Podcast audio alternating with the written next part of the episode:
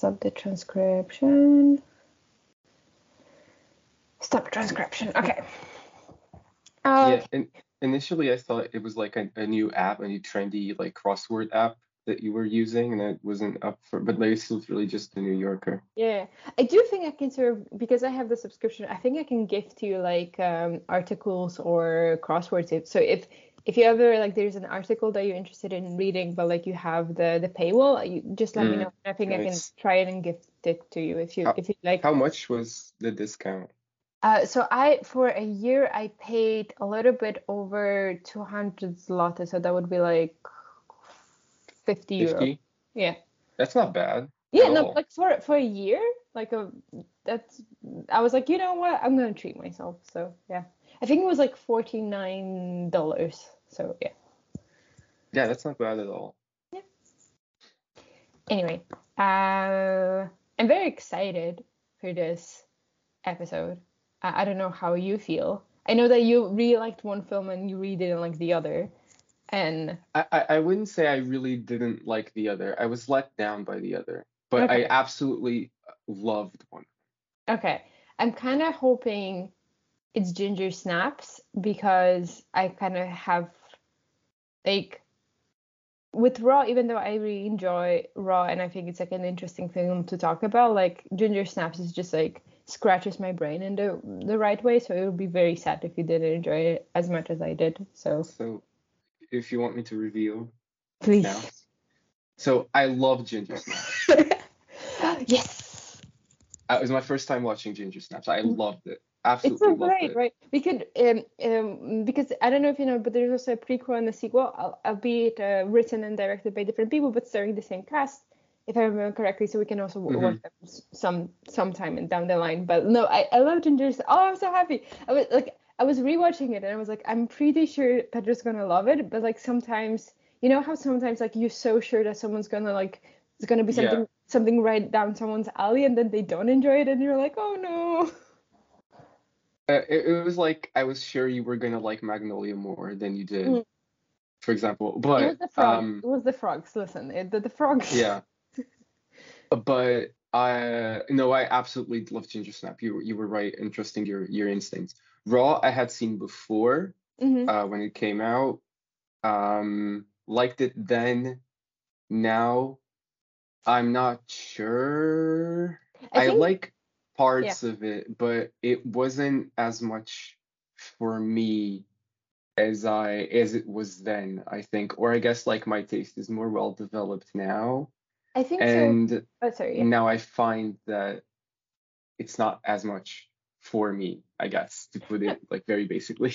No, fair enough. I like when I because I watched Raw for the first time in high school and I was only rewatching it now, and I do think that sort of even though there's still elements that I really enjoy of it, partly because like sort of it deals with the themes that I find very interesting. So like every time someone de- deals with these themes in horror, I'm like immediately interested. But I definitely sort of it was less um I don't want to say impressive, but it's just sort of like I think with Ginger Snaps, every time I watch it, I find something new to love about the film. Whereas with Raw, I was kind of like, oh, okay, it, it, like the second viewing didn't hold up to the experience of the first viewing.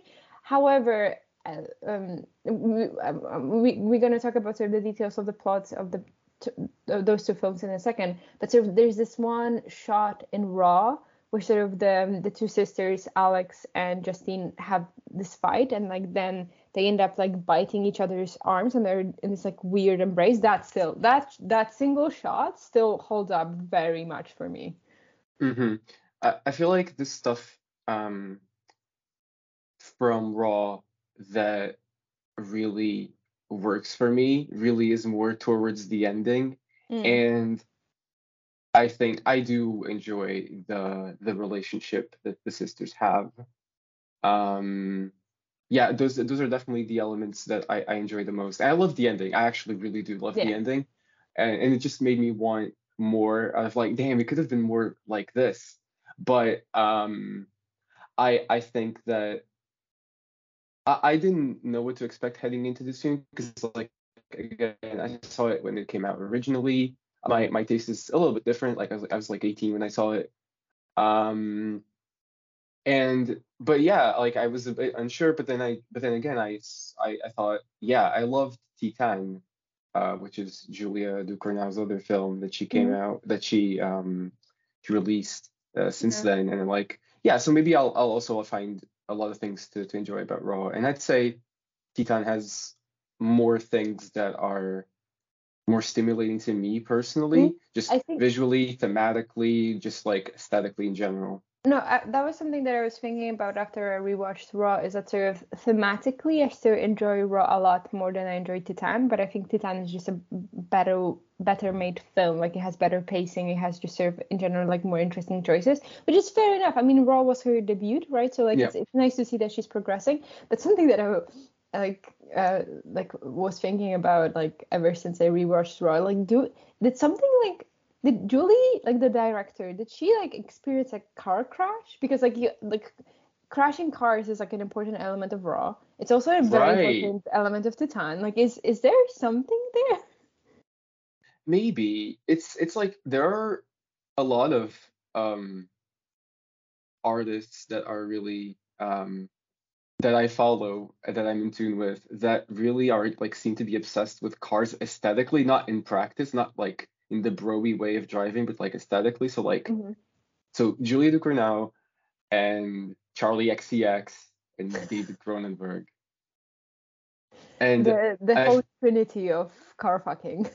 and, and like I, I I do think I mean obviously it, comparing is, is is is dumb just because they're in similar genres because I think they're very very different filmmakers hmm but it, it's it you can tell that like at least I mean Julia Ducournau in the very formative age probably saw Crash and probably thought about cars And, and I think as actually- un, no no pun intended vehicle for different avenues of storytelling I and she think- no. thought damn I think she saw both Crash and Cars, the Pixar film, and that's that's how Titane came about. it's like um Sorry, I think Titane is the prequel to Cars. This is how the like because in Cars, like in the Pixar universe, you know, like all those like conspiracy theories that like cars took over the world from humans and stuff like that. So right Titane is the prequel to Pixar's Cars universe. is like the baby from the main character becomes Lightning McQueen Yeah, or something like uh like a transformer like you can like be both a human and a car and then like sort of generation after generation the ability to transfer it back into humans is lost and then like everyone's cars. Yeah yeah yeah. It's uh, something there some fan fiction there uh to be written. But yeah like especially when it relates to cars and traumatic events in people's lives or as a vehicle for change and transformation in the main characters i guess. It's like that what's common between i think titane and yeah i think i think also uh just like the ability of a vehicle to like transform the body. Sort of in Yeah. titane it's like sort of more playing into body dysmorphia and sort of gender dysmorphia whereas here it's like the ability to turn to turn a like a living being into a corpse and into food essentially right? So it's like the i, th- I think what i'm getting at I, I, don't know like it's only two films We'd have to like wait to see how what she does with her ne- next project but i think there's like something about how dynamic and impactful a car can be that's like I think what like why i would tentatively suggest as sort of the the point of um interface between Cronenberg and like Julie de Ducournau's obsession with cars. Like it's because they're both like very like um like they both do essentially body horror, right? Like they're very interested in sort of the transformation of the body and what can happen to the Yeah. body. And sort of like I think, you know, you can't really talk about cars mutil like um you can't really talk about like body mutilation nowadays without like also talking about cars and like sort of the impact cars had both on, on us evolutionary but also like how easy it's to mutilate your body with a car right so Yeah, yeah, yeah. Like Cronenberg in the sense that like of the synthesis between like flesh and technology and all that. yeah And um he can definitely that's a that's an element there. And with Raw, um I like that idea a lot. I feel like with Raw, my issues with it are not thematically because like I guess thematically both movies we're talking about are very similar like Mhm. hence the double feature that you Yeah. suggested that's it's a great one to like sort of compare approaches to the same type of story. But um both horror films by the way because it's coming out around halloween. And um yeah just it, it's it's it's my issues with raw i guess are more related to um just creative direction like in general like like like the choices made like the the tone of the film like the pacing yeah. No, I, um really, I, I can rather than that. Mhm. yeah.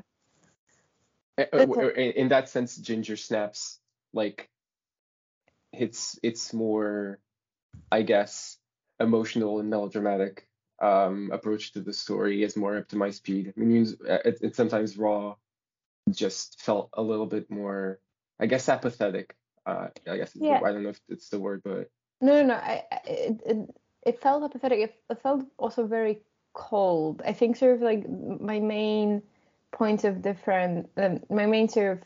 Okay, maybe let's talk about like what those two films are because I think like Right, they're right. not very popular. I think we might have to introduce people to them. yeah Um, so uh, this was this double feature was my idea, and to sort of give a little bit of background, originally I had slightly different a lineup in mind because I wanted to sort of focus on this quite prevalent motive in body horror where sort of you have like transition from girlhood into monsterhood because like you have a, quite a lot of stories also popular stories where a teenage girl when she's about to sort of enter womanhood becomes a monster right? So like carrie i think is the most well-known example of that.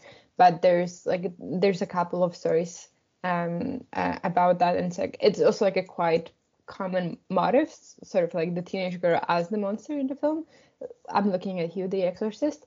Anyway and so originally i was thinking of doing like just like this lineup. And i was i was thinking of including raw but then i was like okay there's like a lot of literature there's a lot of video essays specifically about that trope like what can we um, talk about that will be like looking at it from a slightly different perspective? And i was like ah both raw and ginger snaps focus on two sisters who sort of struggle together with one of them like becoming a monster essentially but sort of they like you know uh, come come at it in different ways and sort of with ginger snaps even though they're the two the two main characters so bridget and ginger are incredibly codependent. Like there's like so much love and understanding and tenderness in their relationship. So like when you see ginger slowly changing into werewolf and sort of becoming this person that bridget doesn't un- like recognize anymore like you you can feel her heartbreak whereas with raw like their relationship is just so like it, it, it's very toxic and it's very violent but like i think it's very Mhm. it's violent in like this very feminine way where sort of like it weaponizes tenderness it weaponizes sort of uh, care and like sisterly bond uh, it, watching raw is like watching that scene from succession's finale when kendall hugs roman when he has a cat on his phone Yeah. and opens a cat that's raw kinda yeah kinda and so I found that very interesting, and I was like, ah, let's talk about those two films. Uh, so Ginger Snaps is a, a horror film from 2000. Uh, it's by a Canadian. Uh, I it's a Canadian. I know it's a Canadian production, but I'm not sure if the director is Canadian, John Fawcett.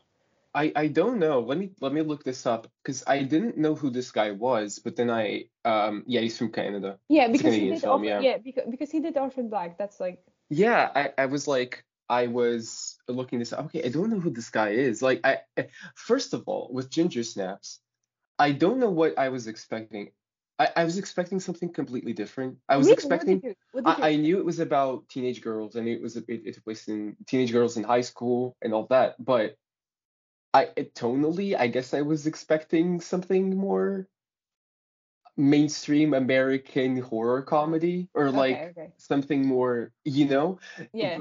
And when I started watching this, I was like, wait, this is way more harsh and way more Oh, it's very dark morbid. Yeah. and morbid and violent and grotesque than I was expecting. Like, oh wait, and then I was started to like I paused and I was like looking at stuff about the film and um, the director is like, oh yeah, this is just an independent small Canadian production that became a cult classic. And like I didn't know who this guy was, and turns out he's the creator of Orphan Black. Uh, the, of which I saw three episodes with uh, of. I enjoyed it, and I never returned to it for some reason, but I, I enjoyed Same it. with me. I watched the first two seasons. It was great, but like I stopped and like I never came back to it. I don't know why, but yeah. Yeah, it's it's dumb because like I, I I remember those three episodes very fondly, even though I watched them like ten years ago. I should, Mm. probably should go back to it because like I that feel was you'd cool enjoy show. it. Yeah, yeah. I think that's like a, that was a cool show. it's it's a little bit strange in a way that I think would like uh, itch your brain the, the right way. But yeah. Anyway, so Ginger Snaps Like Pedro said is a, an independent Canadian film from 2000. It's a it's a horror film, and it's about these two sisters, Ginger and Bridget, who are just like freaks, outsiders. They're very morbid, and so like everybody kind of, um, you know, makes fun of them or sort of uh, everyone at school is kind of hostile towards them. And then one night, Ginger gets her period wh- while they're on like uh, on this playground uh, during during the night, during the dark, and she's attacked by a werewolf. And so she sort of starts changing into a werewolf herself, and sort of the film chronicles um, Bridget's attempts at finding a cure for Ginger, and sort of Ginger's very confusing and heartbreaking journey as she sort of stops recognizing herself and her own body. And Mhm. it's great. And I think also one of the things that I don't like in those like quote unquote elevated horrors is the lack of humor. you know, like I feel like a good, even like the most morbid, grotesque horrors, like there are like glimpses of humor in those films. I feel like, and Raw is just like sad all the time. Yeah, yeah. Funny thing you mention um elevated horror because like I am very uh like I am very skeptical of that term. I'm sure I've mentioned this before, Yeah, but like no, I I don't you're- like this term. I think it's made up by critics. I think it's not a real thing. But if there what people say elevated horror is, I think Raw it comes a lot closer to being that hmm instead of certain films like The Witch or Get Out, for example. Yeah, no. To me, Get Out is. I, I feel like pe- what people misunderstand is that like films like Get Out, like when you think about it as a genre film, it's like very much horror. What differs Get Out from Ginger Snaps is the budget. They just had more money.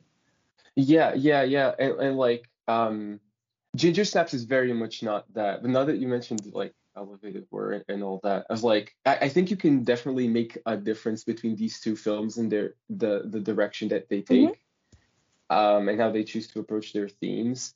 And like, um, as much as elevated horror to me is a made up category, it's like it doesn't make any sense to homogenize filmmakers who are very much trying to make their own thing instead of um trying to like try to fit into genre conventions and to lump I them all together is a bit dumb but like if you in in essence what they describe it to be it's like horror and and horror uh tropes uh boxed in or like in a package that tries to be more than or Mhm. like tries to be escape i guess forcibly some sort of cliches of the genre and i feel like raw or, or, or the elements of raw that i feel more um that i feel more distant towards are cert I recognize certain elements of what they describe elevated horror to be in raw sort of that apathy sort of that um lack of sorry. I guess um, melodrama or lacking in in in I guess uh, engaging in certain um, horror tropes or horror uh, I guess iconography, hmm and it feels very much an European art house film with horror elements. Meanwhile, Ginger Snaps is very much not that. It's it's it's like it's very um it, it, it somehow is very schlocky and girly and gross and morbid and it, it, it and all that but it also is so deep and so like manages to dig so deep and I, I I felt much more connected to what Ginger Snaps was trying to do with with the characters. Yeah. Yeah. No, I think sort of like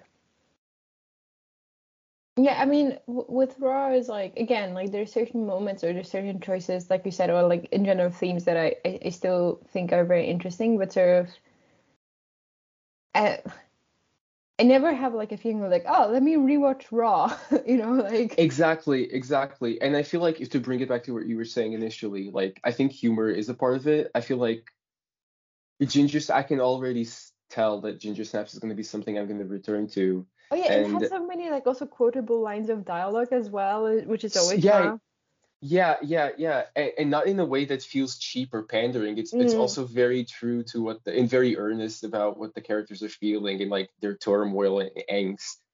Um, but it's it's much more it, it it I guess it's much more brave in terms of like wild tonal swings. Meanwhile, Raw is very much the same tone hmm throughout. The whole thing's Yeah, very sustained until the ending where it goes insane, then it immediately ends. yeah, Um, yeah, but like I love the the tone that Ginger Snap has. It, it, it- it's like simultaneously what I expected. So like a very quirky and quotable uh girly horror movie uh, that takes place in high school, but also um very earnestly gothic, very emotional. Um and like I, I just in the ways that the characters speak to each other, like the two sisters, Bridget and Ginger, like the way that they speak to each other is so like emotionally strong. hmm It's like I would like the like the first few lines, it's something like I would die for you. It's like no, we will we will be together and we'll make a pact. And, and I don't know exactly what she says, but it's like we're that we're like we're together until the end, or like we make a pact. And Yeah, when we're both 16, we'll both die together. Yeah. and it's Uh, like it's very it's very earnest and like very like strongly emotional all the way through. Yeah, I also just love um so um uh, just to finish like introducing so Raw is a is a French film from hmm 2016 I want to say? It's like seven, 16 17 around yeah that. something like that yeah uh, which follows the main character uh, Justine who is a freshman at a university she's a very strict vegetarian she studies veterinary and serves as part of uh, gruesome hazing. I feel like, well, sorry, just as a tangent, I like upon rewatching Raw, I found all of the hazing a lot more terrifying than the actual cannibalism. Yeah i i i thought those elements those elements are with like the initiation rituals or what we call in portugal praxe. yeah, I think it's uh hazing. Hazing yeah yeah. yeah uh I, I oh man those elements are are actually like it, it, it the rest of the horror i know it was very um i guess it made waves in sort of the european film festival season around that the year they came out for being Mm. very gross and audiences were reacting very like physically and strongly were Mhm. puking and stuff It was like, and it's not even that gross. I mean, like I've seen a yeah lot grosser things. i've seen grosser shit but it, it is gruesome like there is a lot of bones breaking there's a lot of No, no, no. binding there's a lot I of think it's like it's kind of like similar to Bones and all. Is that like I think like a very good sound Mm, of the actual eating is what sort of like gives you the ick rather than the, actual sort of yeah you know eating the flesh. exactly Yeah. Exactly. And uh but honestly like the stuff I found most uncomfortable was the hazing. It's like uh, it, not even the, not even a good way. I feel like it was like because it kind of starts with that because she comes into university and she is initiated through into the, the veterinarian school by these older students and it's like actively annoying like made me uncomfortable it was scary but also a bit annoying yeah. just It's just uh, in a very strictly like personal like response is like ugh get this out of my screen no it's also like it's also like hazing is very interesting for me because we don't I, I, I know that there was like um that you have that culture in Pol- Portugal and I remember that around the time that I was in Lisbon I remember there was like some scandal right that like during hazing someone got hurt if I remember correctly right or someone even died. Yeah yeah yeah. every year there's a, a an incident. Uh, yeah i don't remember which one exactly but like you know i around the time you came in it's definitely and now as well like was september october is very much the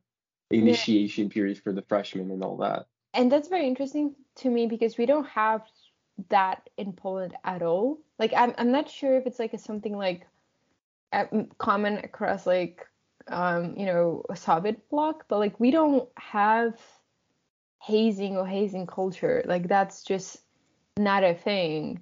Uh, which is why I've like whenever like I watch like frat boy films, for example, like anything that has like sorority or express, I was to me that was like complete fiction. Because like why would you torture people? But like it really does happen, and it's also just like very strange thing for me because like why like why would you spend so much time during your studies to like torment a bunch of freshers you know? Like who's got it? It's um who's got the time i feel very I, I feel as you can probably tell i feel very strongly in a negative way towards it. I think it's the stupidest shit in the planet. I hate it's it so like, much. who has who has the fucking time? Like honestly like who like yeah yeah you know why? Because the people who organize it purposefully like extend their stay in university so they can like form their little cult or whatever and so they can be like 18 and 19 years old forever well into their mid 20s and they're fucking losers. That's what they are.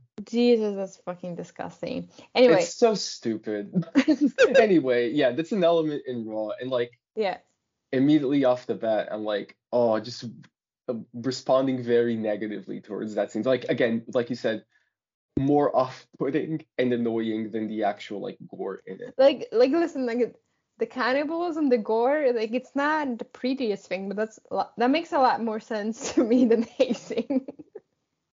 you know what? Yeah, yeah, I totally get why um an 18 year old girl coming into the university for the first time would be horny enough to start like wanting to eat men alive and shit like yeah. that versus wanting to haze people and wanting to wake them up in the middle of the night and throwing shit on them and all that.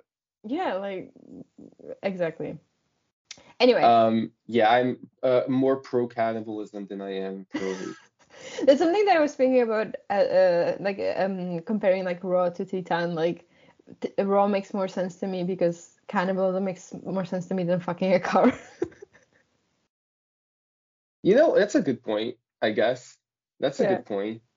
Um, um yeah, yeah, again, I I like the as you can already tell like if you're listening like these two movies are very much dealing with the same thing like a girls it's coming of age um they suffer through a, a period of intense transformation into something more monstrous and morbid yeah uh, and they're yeah they're very very and similar. there's also like, like, very sorry sorry to cut in, but there's just a, a, very clear parallel in both films, which is also like a common thing for the trope that sort of the monstrosity is tied to sexuality of the girls and sort of sexual explo- oh, yeah. exploitation.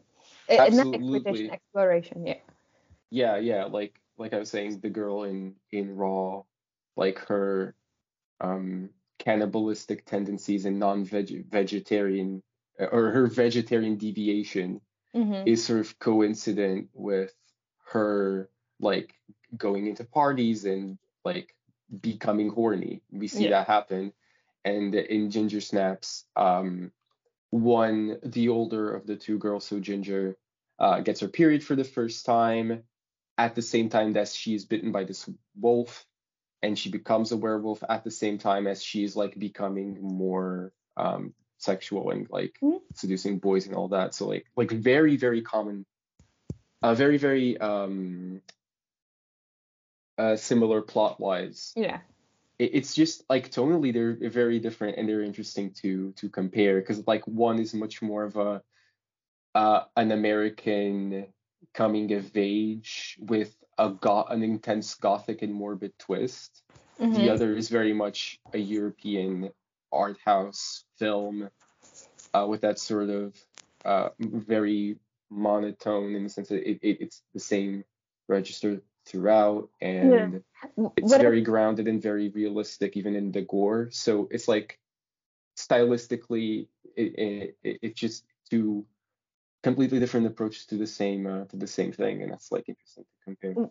What I th- think also is interesting in terms of gore, sort of in ginger snaps, especially sort of when you have the credit, uh, um, the the credit, credits, Jesus, credits, like the the credits sequence at the beginning. You actually have, yeah, because like the title is Mm. like a it's a pun, right? Because it's like um the girls, so Bridget and Ginger, love to make pictures where sort of they both die in like very gruesome like manner in a very gruesome fashion, and they just like take these pictures and sort of uh, the film starts with them presenting those pictures in, in class and they're great like one of the most frustrating things to me is that like the teacher's reaction to those pictures isn't like oh my god you're so great at like special Yeah. effects you should go into making horror films this is like this, Yeah. this looks amazing like you're very talented craftspeople he's like you're disturbed so that, that's that's one criticism and Oh, so, so stupid. Like American conservatism. yeah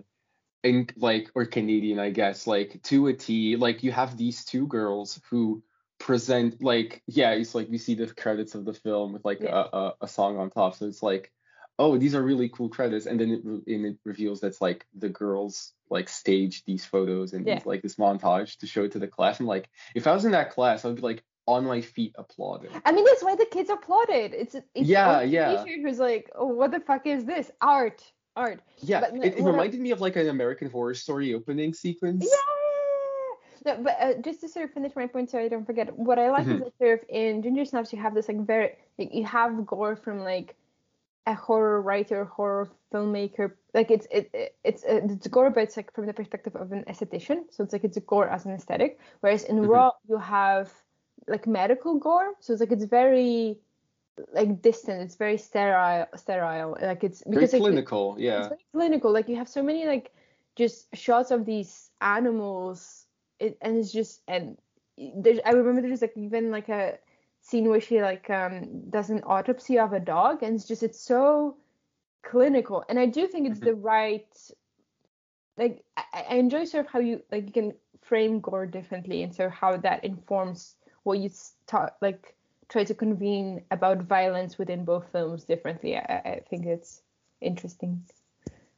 Yeah, yeah, yeah. Uh, it, it's it's not only the approach to the to the the story that it's, both films are trying to tell. It's also it's also the approach to to gore, and like you can Yeah. really tell, um, in from the very beginning of the film where it's like it's it's almost like an, a mood board right from the beginning, like an aesthetic mood board, to characterize like what these teen girls are like, because they're very gothic and they're very um morbid and have an obsession with the grotesque and the and, and death and like with raw it like it makes sense because it takes place in the veterinarian school Yes. um and it's just it's very very like clinical and distant and uh i guess i i i definitely see for certain people for certain tastes that would be like more appealing because it's Mhm. less fantastical or, Oh, or yeah, it's yeah, yeah. less It feels and like it's, more like, very much like- quote unquote. yeah yeah if if if if a, a a gory film would were to like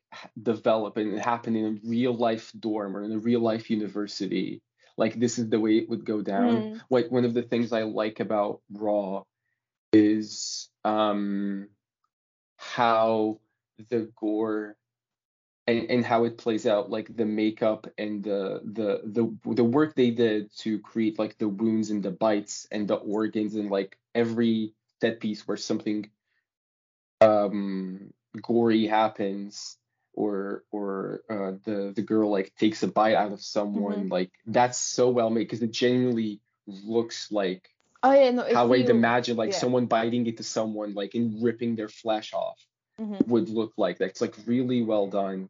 Um, so like all the kudos to that aspect of the film because it's like if you were gonna make a movie that's this clinical and distant, and you didn't have the balls to make the gore look that Mhm. gross and realistic, like that'd be even less like Yeah. worthwhile in my opinion.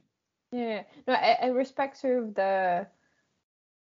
No, it's exactly like you said because it has like such a clinical approach to gore outside of the cannibalism. When ex- it extends this approach to cannibalism, that what makes you squirm. Like like you said, like it's like the, it's the it's how real it, because like we both seen grosser shit, but like Mhm. we had like sort of the like the protection of fantasy, you know, like Yeah. you, you know, and when something is hyper realistic and is this violent, that sort of it can make you squirm more because you can't like Yeah. you get you can't convince yourself that it's just a fantasy or you can, it's it's a, oh you still can but it's like it's a lot more sort of mental work to do right yeah yeah this this doesn't feel like a fantasy film. Meanwhile the other one literally there's a transformation into a werewolf. Yeah, like raw is very much grounded in reality. Meanwhile the the the metaphor they're both metaphorical films but like one is much more grounded in Mm-hmm. something that would actually happen in real life rather Yeah. than um fantastical elements to color that metaphor yeah who knows maybe there is maybe there is a bunch of werewolves in canada w- we like who knows Oh, speaking of that, I, I I found this like I don't know like a few I a few things popped in my head while I was watching Ginger Snaps. Mhm. Um, shit, I meant to to to look up the title of the film that I saw because I oh what was it? Because I I went to uh, MOTELx, so the the Mhm. horror film festival in Lisbon last month, and I saw this Canadian film that I had no idea what it was going to be. I had no idea what it was about. My animal, my animal. Let's My go. yeah, Animal, it's my animal. Yeah, because it's uh yeah, I saw this film, My Animal, and it's um Ooh, a Canadian heard film as well. And I I I, I enjoyed it. I, I it didn't I clearly it, I didn't enjoy it enough to make me like to, for it to be unforgettable because I kind of forgot about the title. Um, but yeah, it reminded me of it because this film is kind of like a synthesis of Raw and Ginger Snaps Mm. because the um, the plot is this girl who is a werewolf and she already is a werewolf when we start the the film and like you, you know that it's hereditary it comes from her father's side and essentially it's this coming of age love story of this girl who lives in a very isolated and poor part of Canada like where it's very snowy all the time and she falls in love with this other girl who's very girly and, and like bubbly. Mhm, and they form this relationship but she like she's like concealing that she's a werewolf. Mhm. and like the way that um it incorporates fantasy it somehow feels very very grounded in reality. Like it's very hyper realistic surprisingly. Mhm. because like you see with the way it's shot like this the transformation scenes you just see her like transforming into an actual dog. Okay. Like it cuts away and like she transforms into like an actual wolf. Mhm. and she attacks people. So it's like i found it a very interesting syn- synthesis of like these two films. And like because it's very fantastical. It is the were- werewolf as like uh, a, a metaphor i guess for like wanting to break out of your reality and and desire and inner rage and stuff. Um and at the same time the film is very hyper realistic it's very like monochrome monotone. And the scenes where you see her transform are like very um just like intensely realistic. Like you just see like a wolf attacking men and shit like that. And, you've, and it's like only happens very few times i found that interesting No, it, it sounds interesting. I'll, I'll be on the lookout for it. I'll try to I'll try to watch it as well. hmm Have you it's like I don't know if it's just my impression or whether you you'd be able to corroborate it, but I feel like sort of not necessarily that like horror is having a moment because like you can make that argument, but sort of like specifically like more feminist and female oriented horror, like not even like like just like because like horror you can make the argument that horror has always been sort of like on on some level a female oriented genre like you know final girl Yeah. like you have like a lot of like Mhm. exploration of femininity like horror was one of the first genres w- where you'd have like female leads right but i feel like Mhm. during the early 2000s and maybe sort of like till mid 2010s horror for like a hot second became a, like a very masculine genre and like now it's being reclaimed by the girls and the gays Yeah, inter- that's interesting because like I don't know because I wasn't an adult or even a teenager in the 2000s and the 90s. Um, so I I can't really tell No, like like how, what culturally what the moment was like, but I definitely have that share that uh, impression. Right? No, I, because when you think about sort of Mhm. which sorry to cut in, but like when you think about like which were like sort of the most impactful uh, franchises and genres, they were also like around male anxieties. You had like Saw, you had parano- Oh, um, boy. paranormal activity. No, what I, you know what I mean? Like sort of it was sort of For sure. uh, you opened a whole can of worms with Saw there because like I've been having a moment with Saw right now. Okay. I, Um, there's a new one in cinemas, right? Yeah, so like um I I think I agree at, at least I I can't corroborate mean, it with like, like rational with, No, with like course, actual you know, it, I'm sure like Mhm. if we done statistics, like uh, it's more sort of about. I'm not even talking about sort of like because it, you know, there's always been interesting horror. There's always been like interesting feminist horror. Like I'm not saying that like only now we have like you Mhm. know female leads in horrors. Like that's not what I'm saying. But like sort of like a cultural understanding of what horror is supposed to do and like which sort of horror stories like stay in like mainstream understanding of the genre but also like just in, in like when you think about like the most peril was like like i think is like one of the horror films of this decade like in terms of like impact and sort of interest like public interest in it Do you know what i mean like i feel like anyway Yeah, yeah, yeah. Definitely. Not only is horror having a moment, I think um I do definitely have that impression as well. And I think it really does come down to um people reclaiming shit. It like Yeah. cycles of people reclaiming stuff. So I think horror has al- has always been uh very female and very queer, like literally like since ever yeah but but um right now i think and again it's hard to make like very I, I like we can only say like No, from I our mean, it's- experiences but no, like it's very just- hard to uh like make concrete statements about these things but like i definitely agree with you because like the, the the films that are being reclaimed and as like um new horror classics are very girly, are very female oriented, are very queer oriented, and even the ones that aren't like or traditionally were seen weren't seen as Saw right now is like has such a gay fan base. Like Yeah, I mean, Um, isn't the mhm. director also openly gay? Or am I, I- mixing people? I mean Saw is directed by a lot of people, but I I, don't one. know. I mean one. No, no, no, it's James Okay. Wan. Um Okay.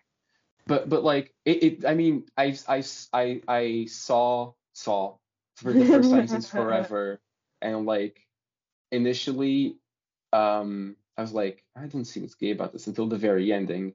And then I saw Saw 2 and then I saw the new one and I'm like of course I know why gay people are so into this because it's like and and uh Diana our friend like she's obsessed with Saw right now. I'm like like of course like this is um and I think I, thi- I think like with every popular or every slightly acclaimed or any other horror film really that's like anything remotely interesting, I think people the people that are going to gravitate more towards it are queer and women. I mean, genuinely. I, I that's something that like I always found very frustrating with rom-coms because like there is this trope, especially like um in 2010s rom-com that like sort of oh like you know I, I'm watching a scary film with my boyfriend and I'm like I can't watch no no. Like I'm like the only straight man that I know that likes horror like okay I know two. It's my dad and my brother. Like but it's because like we are from like a very like m- we are very morbid the Mhm. three of us. But like in sort of in the like wider world in my at least in my experience i can obviously i can't talk about sort of generally but i'm talking about my experience. The only people that i know who love horror just like me it, are either girlies or queers or queer girlies Yeah, it, and um I guess like the straight men that do like it are also slightly um divergent from the norm because they're usually like intense nerds. oh yeah So it's like yeah, there are very specific nerdy interests. So that's Yeah. that's what it is. yeah But but yeah, definitely. And like I feel that even when certain films or certain horror films that come out concurrently are see aren't necessarily seen as for the girls and the gays, I feel like in 10 years like people are Yeah, gonna make a case that it is for the girls and the gays and like it's just gonna Or- keep on going forever. or they just or like sort of people forget about that. Like i I'm, i know a lot of people love the conjuring but to me it's like it's just so boring. Like i'm happy for that franchise to die. Like yeah i've never been into it's it's interesting because it's like i i love a lot that james wan did and, and and like with the conjuring it was never something that that grabbed me. And there are certain franchises that like i don't think will ever be that strong of a a cult like fan base i've never seen like people reclaiming like paranormal activity and stuff. But i guess it's just the it, the tropes inherent to horror as a genre just speak to. Yeah, um also yeah. paranormal activity is just like you know you have so many great haunting like series and films. Like I think like I think I don't know. Have you seen like Mike Flanagan's shows? uh yeah only hill house Oh, in the Hill House. But I still think sort of he does haunting very well because he actually sort of understands that it's not about like jump scares, but it's like this like tension of like anticipation. Like is someone there or isn't someone there? So I feel like anyway, this has this has nothing to do. You should watch Midnight Mass though. Uh, Midnight Mass like it's my favorite one from the the ones that of he did. the hmm like he has a new one as well coming out Oh yeah, I I, I almost finished it. It's very gay, very gay and very anti-capitalist. Uh, yeah, like um, to, yeah, to, to bring it back to like paranormal activity and stuff, I I just remembered like even then, like pe the people making found footage like horror or type that Mhm. type of low budget, very like type of found footage Yeah. Um, I see, for example, one of my favorite horror films of this decade so far is uh, We're All Going to the World's Fair and that's not one. and and that's not necessarily like a found footage film it but aesthetically it it uh, shares elements of found footage because it's uh, based on footage that people recorded online I feel like you've uh, told me about this one and I probably forgot. I'm sorry. I i yeah i loved it i saw i think i saw it like just before you came into Lisbon that year Could be, Uh, could be. Yeah. yeah I I love this movie and it's like it's it's th- this one it's made by and the director is a trans woman so like even then like people who make um the, the- who are like taking away from that sort of specific niche within horror like are making it their own like queer people and Mm. women Uh, uh, uh, so like definitely like across the board uh and I I I- can't speak to because I didn't see this film and I know it's I guess found footage adjacent. I might be completely wrong but like a popular film that came out last year was Skinamarink and I saw a lot of queer people I follow online kind of rave about it so. Hmm.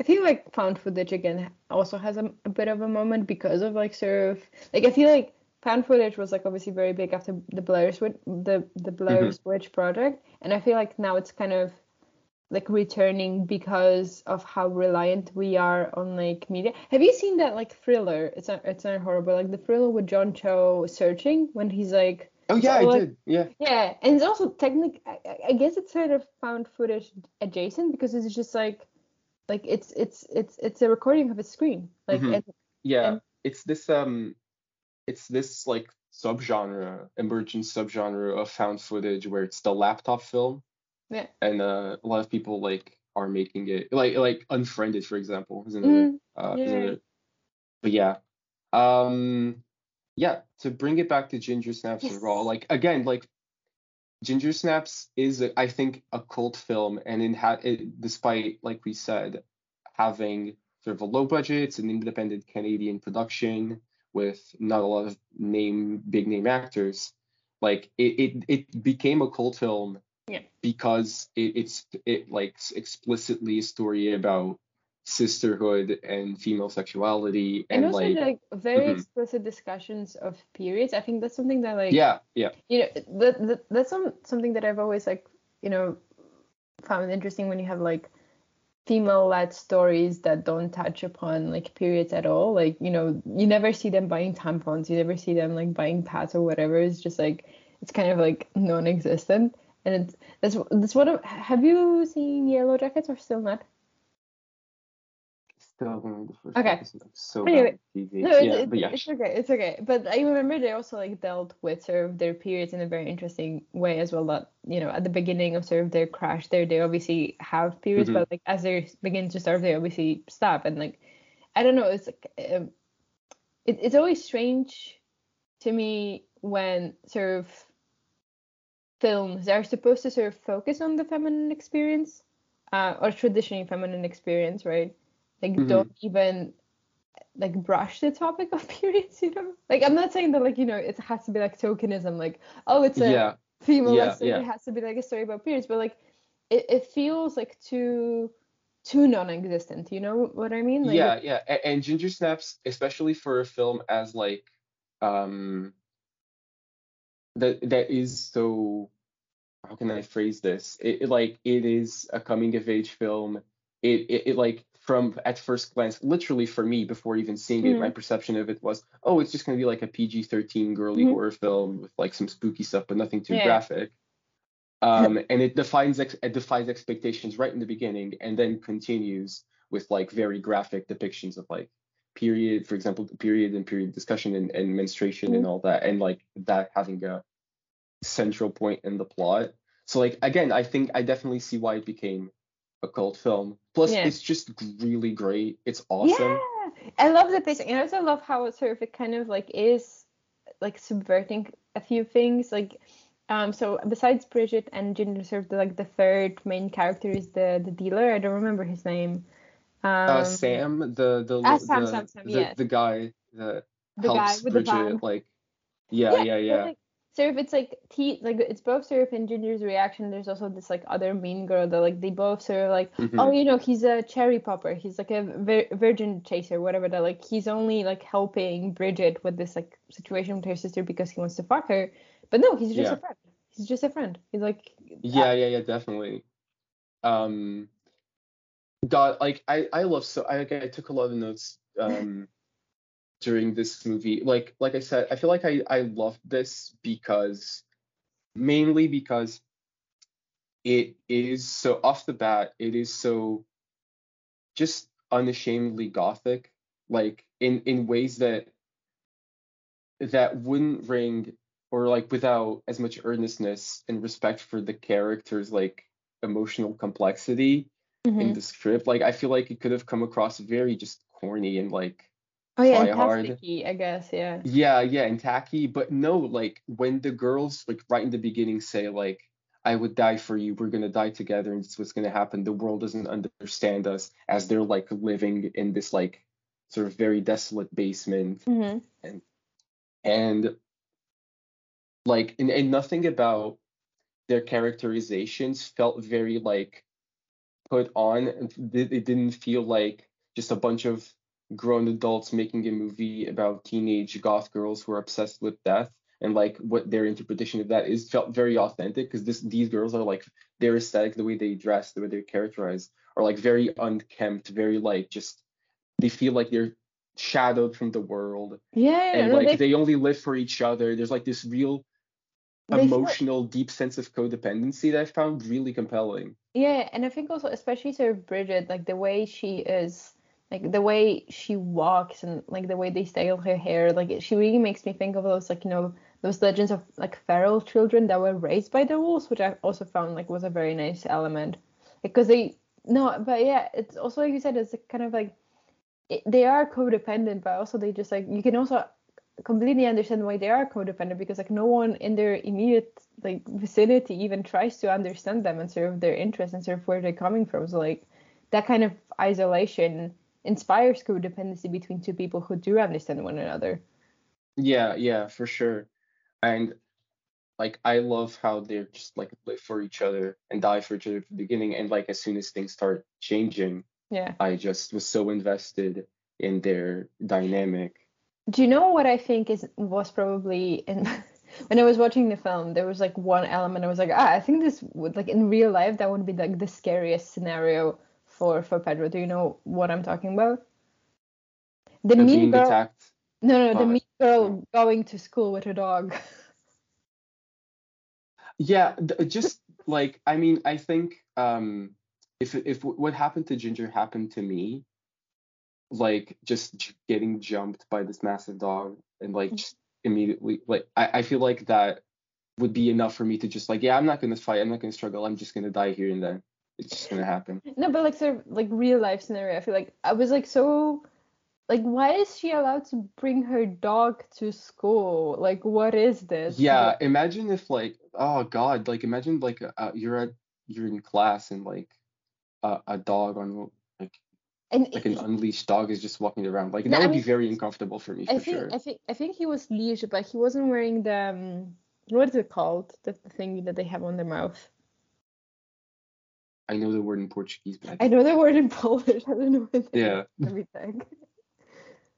Uh, oh, it's a muzzle. It's a muzzle. a So it's- muzzle, yeah, a muzzle for Yeah. sure. Yeah, a muzzle. so an unmuzzled dog in school full of people, and also like you know, dogs they will get stressed by such situations, and that's why they're aggressive. Like sort of like no Yeah. dog is aggressive just because they are aggressive. It's mostly because like they don't feel secure in whatever situation with whatever person, right? So it's like, why are you bringing a dog? Which is also like, it's not a, it's not a pet dog.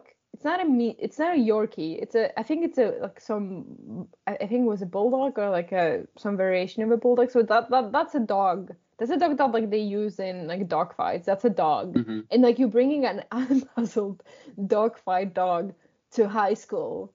Like what is wrong with you? Yeah, I, I wouldn't like that at all in the slightest. Like as good as I've become at like just dealing with dogs in public spaces, and I have, I just, I, I would definitely not like that at all. Just, uh, No. that would make me very uncomfortable. Yeah.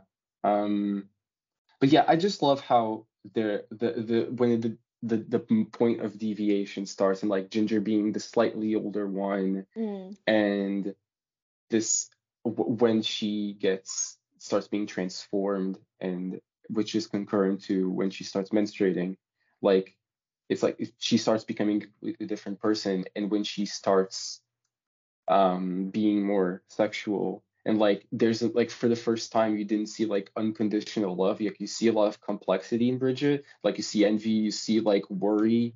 Mm-hmm. you see just like and and and, and like that rift the way that rift started forming and it never really which is really tragic by the end is it never really like they never really come together again I think that's um that is, however, I think emblematic of a lot of like um I mean that, that's that's something that I wanna wanted us to talk about. Like I do think that that's something like emblematic to female relationships is that like once Mm. sort of sexuality enters the scene, there is a rift and you'll never be able to sort of unrepair it because sort of female sexuality impacts the way you are treated uh, like Yeah. in society a lot more than I would say sort of masculine sexuality is and sort of that that just like im- like that um ah, I forgot the word uh that informs so many like aspects of your daily reality that sort of once you you know you you enter through that threshold there is no going back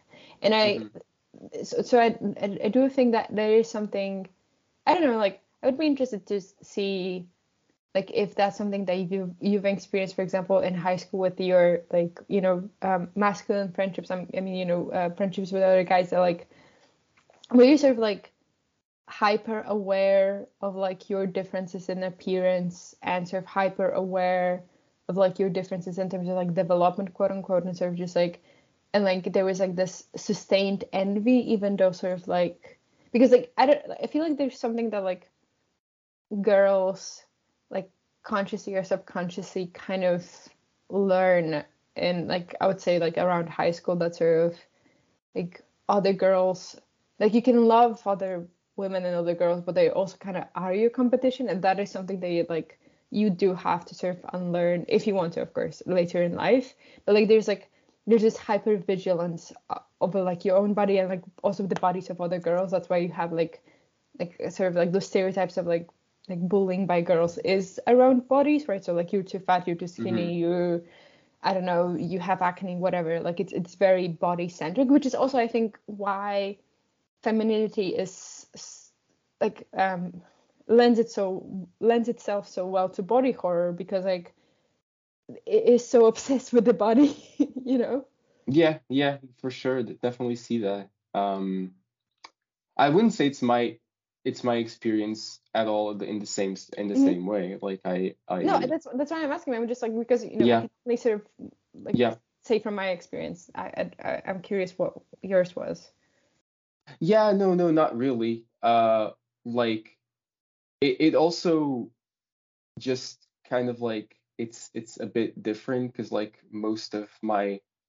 guy friends throughout school and high school um like just are gay anyway and like no it's like it's no not really No, like no, I any understand. Yeah. and and, not- and and like the gay dating pool and where I'm from is not really that deep or was that deep at all just in general so like the the whole coming of age period like just wasn't um just it like or like the friendships that like I formed wasn't Mhm. like there wasn't really the same type of rift as it happens like for example with these two sisters in in in the movie um yeah yeah no for sure like a- a- and I guess like the element of competition I, that you were talking about just just didn't really coming coming come into play yeah Yeah.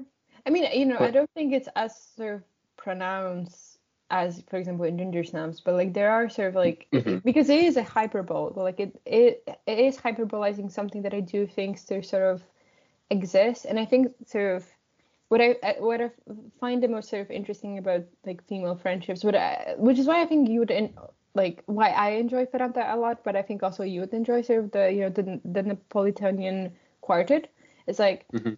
the same like the the capacity uh, of young women to like like love and care for like another like you know person but in this situation it's usually another girl so deeply and yet be so jealous of them like so like so Yeah. insecure and yet so like you know lovely and that's why also i find um, raw very interesting because i think sort of within female relationships whether it's like mother daughter or like sister you know to sisters or to close female friends there's like there's this capacity for like tender cruelty if that makes sense.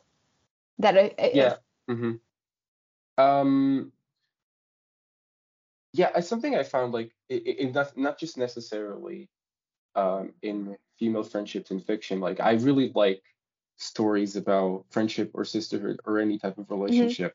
That's like fueled by uh jealousy Mm, and and envy but also a lot of complicated feelings of like deeply deep care for each other but also like i i tend to like enjoy those types of Oh, yeah. stories um and i feel like in in ginger snaps for example it's a great example because um i was just for the first half i was like oh i'm so invested in this bond and the, the proximity and the love they have for each other. But then i like midway through i, started realizing as they sort of deviate and ginger snaps which because it's the title of this double entendre like becomes something else becomes well for, for more realized as a quote unquote woman and then as a grown woman concurrent to becoming a werewolf.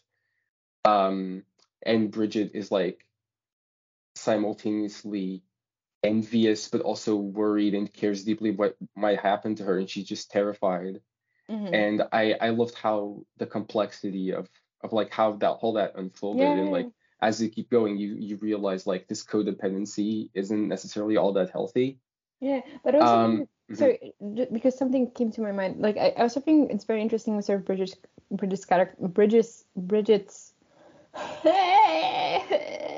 I can't speak today. I'm sorry. With Bridget, the character of Bridget, the sort of Mhm. with towards like with her reaction towards like Ginger's transfer, transformation, that there's like simultaneously fear for her and what she's becoming, but also envy of her. I think that's also very emblematic of like when you see your friend become like more sexual. It's like on one hand, it's like you know you, you're envious of the sort of the attention they're getting because I think we are still on some level from a very young age like um, taught to crave attention, especially sort of male attention, right? Um, Mhm. uh, but also, so like there's this envy of or a jealousy of attention. I remember there's like a difference between like etymologically envy and jealousy, but no- now I don't remember what is. Doesn't matter. Um, but at the same time, like something that you also learn subconsciously is that sort of being perceived as sexual for young girls especially is dangerous like th- that's like you know there's like i think also like the film very openly signals that because like when she attacks the um, the jock guy i think his name is jason and like you know she comes back like all bloodied um, Bridget's first like thought is like, did he hurt you? And I think that's sort of like you know like you simultaneously envious of the attention, but you also know that the attention can be lethal. Yeah, yeah, for sure. And I love that the I wrote this down like when after um Ginger and the guy have sex and like he she attacks him and she contagious like he becomes contagious as well. Yeah. Like he gets turned turned as well. And like I love that this moment of bonding where Ginger like sort of comes back to her humanity and she's just like very feels very like insecure about like what she's becoming. She just goes like and I, I just love the dialogue in general. So Mhm. like certain uh, exchanges, like it's all about this squirming and squealing, and then he's ju- then he's just done. He got laid, and I'm just a lay. Like there's this moment of like clarity where she they come back together, and there's this like Yeah. complicity between each other. But then, like in the next scene, like as Bridget becomes more close with this jughead type guy, Sam, like who's also also obsessed with this like werewolf mystery. Uh, like it's Ginger who becomes like, what what are you now? Like, well, uh, like are you becoming close to him? Who do you think you are for forming like, uh, Mhm. starting to beginning to form an emotional connection with this guy? Like, what what oh, what's someone who is in me, right? As well. Yeah, yeah, yeah, exactly. Like so is and and I really like this dynamic of like Ginger being slightly the older one and revealing as well that she wants to be more dominant. Mhm. It's like yeah, it's like she's always she's also the one always asserting like we'll die for each other, right? Like we'll, we'll stick together until the end, right? Very more much more protective than dominant. Yeah, I think also like with you know with Ginger, it's like it's very clear that she wants to feel that you, you know like through her tendency to dominate, she just wants to make sure that like there will be people who will take care of her, right? And like I think that's also where her jealousy of Sam comes from because like they're just like you know he doesn't want to fuck her, like it's not Mhm. sexual. He's just like he cares, so he wants to help, and that I think that's what like makes Ginger so jealous of that situation, and that's why she sort of tries to get on with Sam at at the end of the film because she's just, you know, she became an object and she also became a monster. Monster, and both of those things ha- completely dehumanize her, and so like no Yeah. one really wants, other than Bridget, no one really cares for, for her, and sort of. I also find the sort of the character of the mother very interesting. Oh I- yeah, because she yeah because it's very sketchy because like they you can see they're like a, a normal sort of well off family like Yeah. just middle class but at the same time like the two sisters live in the same room in like a basement Yeah. so there's this like and then and that but then at the same time like it just leaves the the film script is like way more subversive and way more complex than it leads on because like the mother at the same time is very permissive. Like she finds out like what's happening and like that ginger's responsible for like these attacks. And like she just like no we're we're, we're just leave together and we'll stick together Yeah. and we'll forgive each other. Because they, we, there's like this understanding between the bond between the mother and the sisters and it doesn't matter we'll leave the father like yeah. I feel like just they're- overly protective and understanding but also i guess like there's an element of negligency as well I wanted to say that like it's like both negligence and sort of like enabling, but sort of she Mhm. mistakes enabling for taking care of somebody. So like th- she Right. enables their behavior, she enables like too much freedom to like for them to like figure out their own emotions, but sort of like if you give a teenager too much space, they will not feel that it's just like space for them to figure out themselves out. They will it will feel like negligence because it is. Like you yeah you know it's like if you if you give someone too much space like what is the difference between not caring for somebody and giving them space at one point right Yeah, yeah, for sure. It, it, it it's it's a really nice surprise this movie because I'm It's really just so much more very co- good. it's much much more complex than it like leads on from the plot from the Mhm. like everything you see beforehand. Like the relationship, the central relationship is between the sisters is so complex. Like these elements of the mother. There's also like very um, mature discussions of sexuality, and and at the same time, it's just fun and extremely gory and gothic as well. Like it touches on all fronts of like what I think a nice coming of age horror should be, and it still feels very unique, um, unique to it. Uh, and like I don't know, I just love the again, like I love the dialogue. Like I'm usually not the person that goes like, oh, but the dialogue is so good, but this this one here because it has so many great lines, and the overall tone is just so like, for example, when Ginger first gets her period, and it's like I don't know if it's her or or Bridget that says like. I just got the curse, you just got the curse, and it's like, and it's not even ridiculous, it's not campy, it's earnest. It's Yeah. it's very like what a unique tone to land with this with this movie, and I love how just tragic the ending is. Oh, it's like so the- sad. It's so sad. It's sad. so It tragic, like it's just it, it completely like is subversive of that of like oh the sisters are obviously gonna get back together and you're gonna celebrate their their Mhm. uh complicity and their but no they just never um metaphorically and literally never become uh together again they're never just Yeah. and it just also- their, their promise to each other never happens of dying for each other and dying dying with each other I also like how because um Ginger when when she has sex with Jason she sort of passes on the lycanthropy virus Mhm. to him and also I like sort of the subtle maybe not so subtle but like I like the element sort of because when Bridget is testing out the cure like she tests it out she tests it out on Jason and he gets cured and like I like how you know when it comes to like teenage promiscuity or teenage sexuality traditionally in sort of in patri- patriarchal structures at least sort of the boy can sort of get off scot free both in terms of reputation but also like long term repercussions right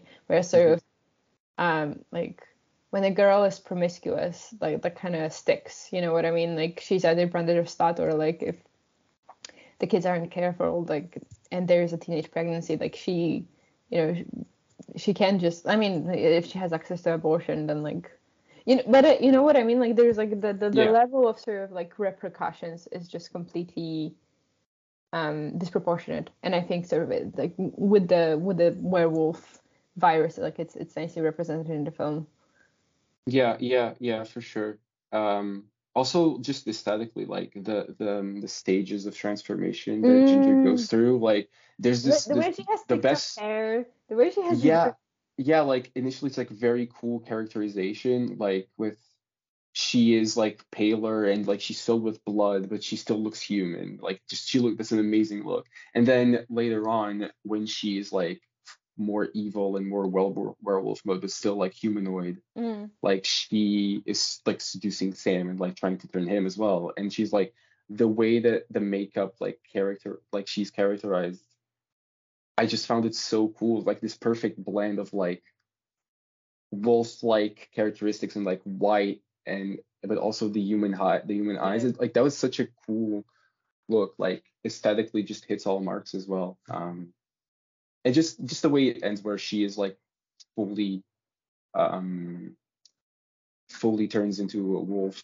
turns a- and like she's she, it's and and Bridget no longer recognizes her sister so it's like kill or be killed. Hmm and like they never yeah a- and it just ends in in tragedy. And I found that like plot wise and the way it's real and, in the way it's uh directed uh, as well like to be very because it's like it's it becomes more traditionally horror. Like it's chase it's a chase Mhm. scene it's gore and it's like kills but i found that since it focuses so much on bridget and what she's feeling in her turmoil because that's her sister but she's no longer her sister and the way it's shot as well it just feels very claustrophobic oh yeah it's like also like just part of very the chase is smartly just- directed as well Yeah, part of the because like the the chase the like the last leg of the chase scene um is in the basement and like also like a chunk of it is like literally in the stairs. It's just Mhm. like you squeeze there with her, right? Um, but so uh, I think this is a nice moment to transition to what I think was probably both of our fa- favorite like um part of Raw, which is like the final arc. Um, the final part arc arc part Mhm. yeah like the the the last yeah the resolution the yeah. resolution like I, essentially like from the moment of like them fighting on the rooftop until like the very end i i i, I really liked it Yeah, 'cause, like Sam goes, and then it's just her, and it's just Bridget, no i'm talking about raw terrif- Oh. Oh, sorry, sorry, sorry, sorry. it's okay. It's okay. No, Ginger Sorry, Snaps. sorry. I, I enjoyed Yeah. the, the whole thing. The whole thing. Mhm, No, mhm. but with Okay. Raw, sort of like Yeah. there's a lot of parallels there as, as well. I think sort of emotionally with Oh, true, Justine. true as well. Yeah, true. Because the, the the rift between the sisters, like, fully just like Yeah. um crystallizes at, at the end. Um, but yeah, like with Ginger Snaps, so like fucking Ginger Snaps, I, I love Ginger Snaps because it's so multifaceted. It challenges so many expectations. It's so subversive, like it's and it's very unique. With um, because it's it's gothic, it's it's girly, it, it's the it's colorful, it's very autumny, but it's also extremely gross and emotionally Mhm. potent and very like uh melodramatic um with raw like it's it's essentially kind of the same story but like i like we said told in a much different manner. And mean, i, I just think- responded emotionally in a very much more apathetic way rather than um ginger snaps. I think one of the reasons why you, as a viewer, you have a more apathetic like uh, feeling towards Raw is because sort of I, I think sort of one of the key differences between Raw and Ginger Snap. I think I alluded to that earlier. I, I said it outright. Is that I, I I do believe that sort of the dynamic and the relationship of the sisters in two films is fundamentally different because Mm, with yeah with Raw, the dominant feeling is competition. Whereas Sure. sort of in Ginger Snaps you have this like weird entanglement of codependency, care, and like developing jealousy. Where sort of I feel like with Raw it's like, you know, the, the first time you're introduced to Alex's character, you're introduced to her absence, like you're introduced to her sort of negligence towards her own Mhm. sister, and then sort of throughout the film, because her older sister is involved in the hazing, and she sort of like, you know, she forces um, Justine to eat raw meat, which sort of triggers her cannibalism, right? It's like it's it's very you know, we talked about sort of how Ginger has this penance for dominance, but I don't think she. I think it's out of. She's like dominant, but she's not domineering, if that makes sense. Whereas like Yeah, Alexa, yeah. Alexei, Alexei, Alexia, Alexia is like extremely domineering, and it's like very cold and just uh, like on Mhm. some level very authoritarian with Justine, and we never really see like Alexia showing like actual tenderness or actual care for Justine. We only see her like masking cruelty or sort of semi-violent behavior towards Justine as like sisterly tenderness. Like when you have like that scene where she sort of like waxes her and stuff like that, where Mm. she's like critical of her appearance and stuff. That's like she masks that she masks that as care, but that's not care. That's that's being domineering. It's it's also being cruel. Yeah, yeah. In, in, in um again, that's one of the elements of Raw that I liked. I I, I do like again. No, no, I I responded it's less. I I responded uh, less emotionally towards the to compared to Ginger Snaps, but I don't think that's what Raw is trying to do anyway because no, it's a very course, different type of course. Yeah, yeah, relationship. yeah. And I do like that idea of like the apathetic older sister, uh, who's very just like negligent and and like or sort of opens the the pathway for her sister to become sort of quote unquote infected No, no, no. By course, the, the by the cannibalism and the, yeah, and like the growing competition between each other and the like and how violent it increasingly gets like it is a really cool uh, one of the elements of raw that i still find um, to be really No, I think like I, I completely agree. I think that's one of the stronger points of the film. But what I was, I guess, trying to get at is because sort of like even though structurally speaking, there's like a lot of very similar beats in terms of like how the story develops in both Raw and Ginger Snaps. I think like Mhm. what shifts our understanding of sort of like the nature of the tragedy of these two sisters is like the, our understanding that sort of their relationships are in, like intrinsically different in terms of like Sure, what sure. the emotional sort of backbone of both of those relationships. Sure, sure, of course. Um, but yeah, I, I I find like to to what I don't like as much of Raw Mhm. with Raw is again I, I don't I feel like I do like it's like I said um, the approach to gore and how clinical it is and like it, it takes place in a veterinarian school. Um, just there's meat and flesh lying everywhere and it's uh and, and like like I mentioned the biting and the gory scenes and the attacks are very realistic um, but I, I I do like that I just wish the same sort of clinical nature, or same apathy didn't apply as much to the relationships between the characters and like how the and and the development of Justine's arc. Because I, I, feel because like, uh, again. Mm-hmm. Yeah. No, I just wanted to say that I feel like I, I think that apathy works very well in Justine's relationship with Alex, but I feel like there should have been more warmth and tenderness in her relationship with the guy, Andre, if I remember correctly. Yeah. Yeah, yeah, yeah. And I just feel like it's this thing I with quote unquote elevated horror. It's like I I, I know I felt a bit frustrated with with Raw this time around because like okay, yeah, I, I I know the metaphor. I know what you're trying to do I I I like what you're doing with the gore and and what it's a metaphor for and like and I get what you're trying to do in terms of like using the body horror as a pretense to explore other themes. Uh, coming of age, becoming an adult, the competition between the two sisters, like sort of becoming out of control, uh, a story of breaking away from the parents and what your family has like structured you to do, your Which entire is also life. Interesting because like the then you have the like plot twist towards the end is that like exactly yeah. exactly. Like my frustration was um like yeah it's it's using this this cannibalism and this like tendency to want or like to rapidly want to eat people as a as, as a metaphor for all these things or as a pretense to explore all these themes. But i i never feel like the movie emotionally commits to like the interiority of Justine, like in what she's mm. in what she's feeling, and those attempts just didn't really ring through because it's, it's it's also very like distant. It it it's like the the metaphor and the metaphors that it's trying to employ are very obvious, but like stylistically in the way that it's paced and edited, it's like still treating it as something hidden, something that's in the yeah. subtext, and like for me, it's no longer subtext. Just fully yeah. go nuts. Like go deeper, go further. Mm-hmm. And it's still very restrained.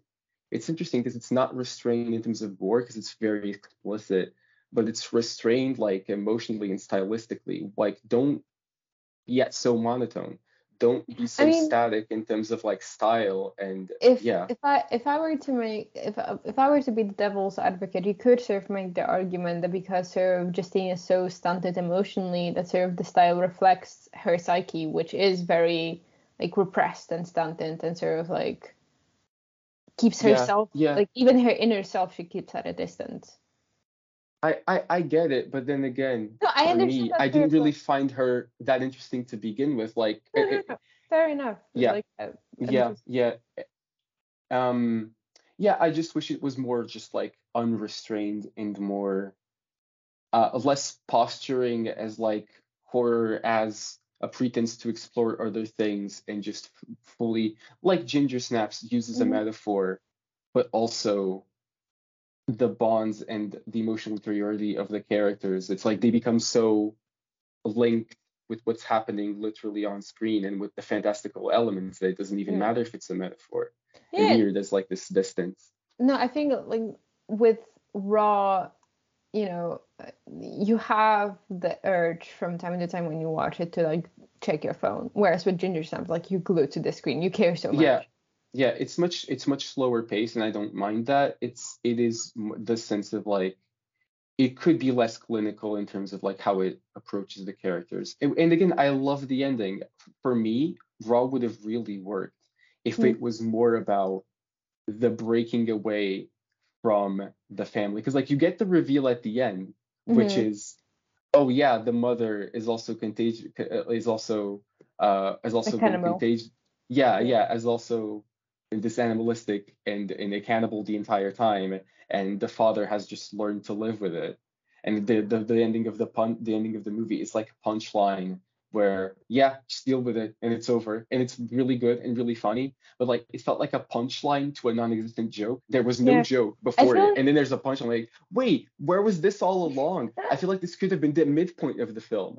Yeah, And like where how does she deal with that? Like how does the relationship with the family shift from that point on? I wanted more of that. No, I feel like sort of if the film, even though like I understand what why like there was so much of hazing because it just like made you feel so fucking wretched. But like I feel like Mhm. if the movie sort of committed slightly less towards like how fucking terrible the hazing is at that university and sort of focus a little bit more about sort of what exactly like you said, sort of like the interiority of Justina sort of what breaking away from her family way Yeah. sort of made her feel, then it, it, I, I, I wouldn't necessarily like move the ending towards like sort of that scene at, at the end towards the middle of the film because I do think it it, it works so well as an ending because like it makes you like re-examine the whole film, which I, I, I really like it when an ending does that. sure, sort of like, sure. but I, I do agree that sort of like it's is slightly unearned. I feel like sort of at least half of like the screen time that's um like used for hazing could have been like you don't even have to like sort of present more of her relationship with her parents, but sort of present more her feelings about her relationship with her parents. You know what I mean? That that sort of would have made it more earned, I guess. Yeah. sort of that ending. Yeah, and hmm and it's not that it's a bad ending. I like it as an ending because it's like, well, you found out, now deal with it. Bye, off you go. Bye. I like it. It's a, it's a it's a good ending. It's a good ending, but I guess I would move it to the middle because it's a promise of me enjoying the movie more. Like, give Oh, me more of this, of more of this tone. Or like the dad just like the, the film is so humorless up until that point, and then the, the dad just like rips off his shirt, so like his chest completely bruised. And like, oh yeah, your mother has been doing this to me all this time. And Well, you'll find yeah. a solution, kid. You find a solution. No, I also love how like sort of like because you can tell sort of like that he the the, the father has like um, a scar on his lip, but like I just assumed that was a cleft lip. But like and then Yeah, sort of Yeah. at the end you find out no, uh, his like his wife tried to eat him. Yeah, and, and for a movie that one is as gory as it is, two is about a young girl breaking away from the expectations and the the legacy and the curse that the family has bestowed upon her. It's also very tame in that sense. Like it's very like yeah, you see a bunch of scenes where she's exploring more of her sexuality, but like it never goes off the rails. What I love about her other film, Julia Ducournau, Titane, is it has so many twists and turns. It has it goes from one thing to the other to the other, Mm. and by the end of the movie, it's like it's, It's like com- unrecognizable. Like It's Yeah, yeah, it's, it's a like- completely it's different movie. Yeah. it's like a, an entire soap opera's plot in, within Mm. one movie. There's so many tonal um shifts and so many uh it's a very unique movie because it mixes so many it mixes like uh, obviously body horror it mixes like sexuality it mixes this like mystery sort of like because the the, the main character is very mysterious and very silent it, there's family melodrama there is like body dysmorphia gender dysphoria like there's a lot going on. There's car fucking. like it, it's it's just deranged and i wish raw was more and again it's a debut i get it. I just wish it was more out there and hadn't I- like yeah. I feel like it kind of like it's it's it's a little bit sad that she kind of wasted the idea for that story for her debut because I feel like post Titane she would have been able to sort of uh do it better justice. Like I'm not saying Raw is a bad film, but like I feel like I feel like both of us would have enjoyed it a lot more. So if she did the same story later in her career when she had like a slightly different idea of like how to Mhm. use her craft and what to do with the Yeah, body and- body horror genre. yeah and also just it's certain tweaks in the script like i really enjoyed it towards the ending i like how the relationship with the sister unfolds i, I really like the scene where they're together and she love causes it. and like Alex Alex causes the car crash and like yeah I did this for you eat the dead guy come on Learn, I like that how to do it. Yeah. No, also I really like the like the Yeah. little moment when they go visit uh, her in prison towards the end, and sort of like she puts her scar from like where she bit off a Mhm. piece of her cheek to the glass, and like she kisses it. It's like very. Also, I love Yeah. that shot. Mhm. I love that show again. Like at the very beginning of like the the, the very brief scene in prison, where sort of like their reflection sort of like um overlap, and so like it feels like a strange face, like you kind of recognize but you kind of don't recognize because it's like their two faces blurred, and it's like ah, visual cinema. I love you. Yeah, and it, it's um yeah, it leaves I, I really do think it leaves all its best ideas towards the end and a lot of the screen time. I, I don't really care about her college life. I don't care that she is like a model student and now she isn't anymore. I don't really I don't even really care about the guy. Like mm. I wanted However- the sisterhood and I wanted the family stuff. Like I just I wanted more of that. However, the most disgusting scene to me in the whole film is when she pukes up that hair. That was because it's Oh, just like yeah, yeah, goes on nasty, and on nasty. and on. Like I don't really care for her like constantly going to college parties, all the hazing. I just you could have done without it. I really do think that you could. I guess it's again, it's like an approach to like ground the story in reality. But It- at some I- point, I just I wanted thi- it to go. No, I do think that sort of the hazing and the parties are an important element of like to portray sort of that she is experiencing alienation from like the world that Mm. she knows, right? And like it has to feel like a little bit overwhelming and just strange, like these you know strange rituals and ways she doesn't understand. But like I, I don't I don't think it necessarily warrants so much screen time. Uh, like I, I think like you could have achieved the same effect Yeah, with yeah. lesser With less. Yeah. Yeah, yeah, yeah. Um, it's it's okay. Like I I I'm not I'm not in love with it. There are elements of it that I like, but it's I feel like her other I mean, film, I- Tea I Time, think it, is think- just as gross and more appealing to me personally. Yeah. I think it's an like a strong debut. I think it deals with interesting themes. But like if if there's a film that I want everybody to watch is Ginger Snaps, like run, like you can watch it if you want. But I feel like if you also want to like experience like the gross, um, very realistic cannibalism, just want bones and all as well. like Oh yeah, yeah. Bones and All uh, is a great example of a movie that is very grounded, very realistic, very uh, grounded in reality, and uh, but also is just out there enough in the characters it introduces, and the gore is just a little bit more outlandish and insane to really go over the edge. And Yeah. the characters, yeah, uh, Bones and All is uh, like again for fans of Raw, Bones and All, I Yeah. think is better. For Yeah. people who liked Raw, Titane, her other film, yeah, yeah, like and yeah, I I would still recommend people to watch Raw if they're into yeah, no, um it's gory, gross stuff and coming of age stories. Yeah, no, I think like I'm, I'm happy that I've seen it, and I'm even happy that like you know I, have seen it again for this episode. But like I don't think I will be watching it for the third time. Whereas with Ginger Snap, I, I'm pretty sure like in a year I'll have like Yeah. this inkling inside of my body. I was like, oh, it's time to rewatch Ginger This- Snapped. Yeah, this was my first time and it'll be it'll not be my last. I I loved it. Like it's it's it's it's just it's just packed so much into one movie because it is funny, it is endlessly rewatchable. It's it's fun, it's cozy, but also very emotionally intense, very gross. Like has great gore, has like excellent like horror characterization of the characters. Like the makeup is amazing everything looks great like it's it's nasty it's not sanitized at all it's just it it is one of the best movies i saw this year i think uh Mm. And it's on criterion channel right now uh part of the the teenage horror series i think High, school horror se- series, yeah. yeah which also has uh, i'm on it yeah donnie darko Also um, great. it, it is th- thematic um tonally it, it's sort of similar to donnie darko as well i would say Mm, mm. Um. Ooh, there's there's a Slumber Party Massacre, which I saw. It's just a, a fun, silly, dumb slasher. Twin Peaks Fire Walk with Me, which is a very, which is Uh, a very unorthodox uh pick, but yeah, Uh, I this just wanted to say that little. for- on from a different collection that's right right now on Criterion Channel.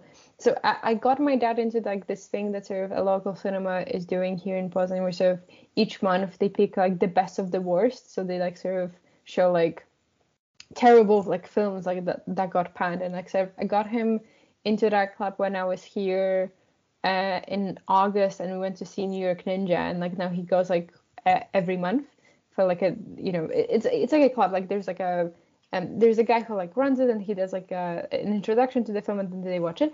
And they watched this month uh, Frankenhooker which is also on Criterion Channel and my dad told me that it's nuts and that he he, he recommends it's also very gory and uh, yeah. Frankenhooker and, okay and like that yeah. 80% of the budget went into like the prosthetics See, yeah, like exactly. I love Criterion Channel because like, oh, it's all the the art house shit. No, you find a lot of like carefully curated uh stuff like fun stuff like high school horror or just B movies that are uh, just a little bit too strange to be completely treated as shit. So yeah yeah and also last last thing I just found out that the actor who plays sam in ginger snaps was also in the cbc adaptation of emily of new moon and emily of new moon, new moon is sort of a less known series by the writer who wrote annie of anne of green gables so there you go Oh, okay. prince edward Oh, wow. island Okay. connection yeah Didn't know that was a thing. Yeah, nice. Yeah. anyway, Um, do you have anything else you'd like to add because i feel like i've said everything that i wanted to say yeah, yeah, me too. Watch Ginger Snaps. It's great. It's really fun. Mhm. Yeah. And we will return to shit. I mean, we will sort of ease our way back into shit with the next episode, which is gonna be the idol, and then like we're going full Oh boy. full shit because we will finally do the after series. Yeah, yeah, because we've been watching too much good shit, like and discussing too much good shit, and now We have to, to, go back to our old we have ways. to terrorize our palates again. We can't watch stuff that we enjoy and have intelligent intelligent things I- to say all the time. Yeah, I, I, I've said it before. I love the idol, but I also think it's like incomprehensible schlock. So it's just a Can't truly wait. bizarre TV show to exist that I, for some reason, hold very dearly close to my heart this year for some reason because I just had a great time. But I've only seen- flawed. I, I've only seen the pilot, and I, like my only takeaway so far is that it's very boring. It gets better. anyway, I think that is all, and just happy happy Halloween.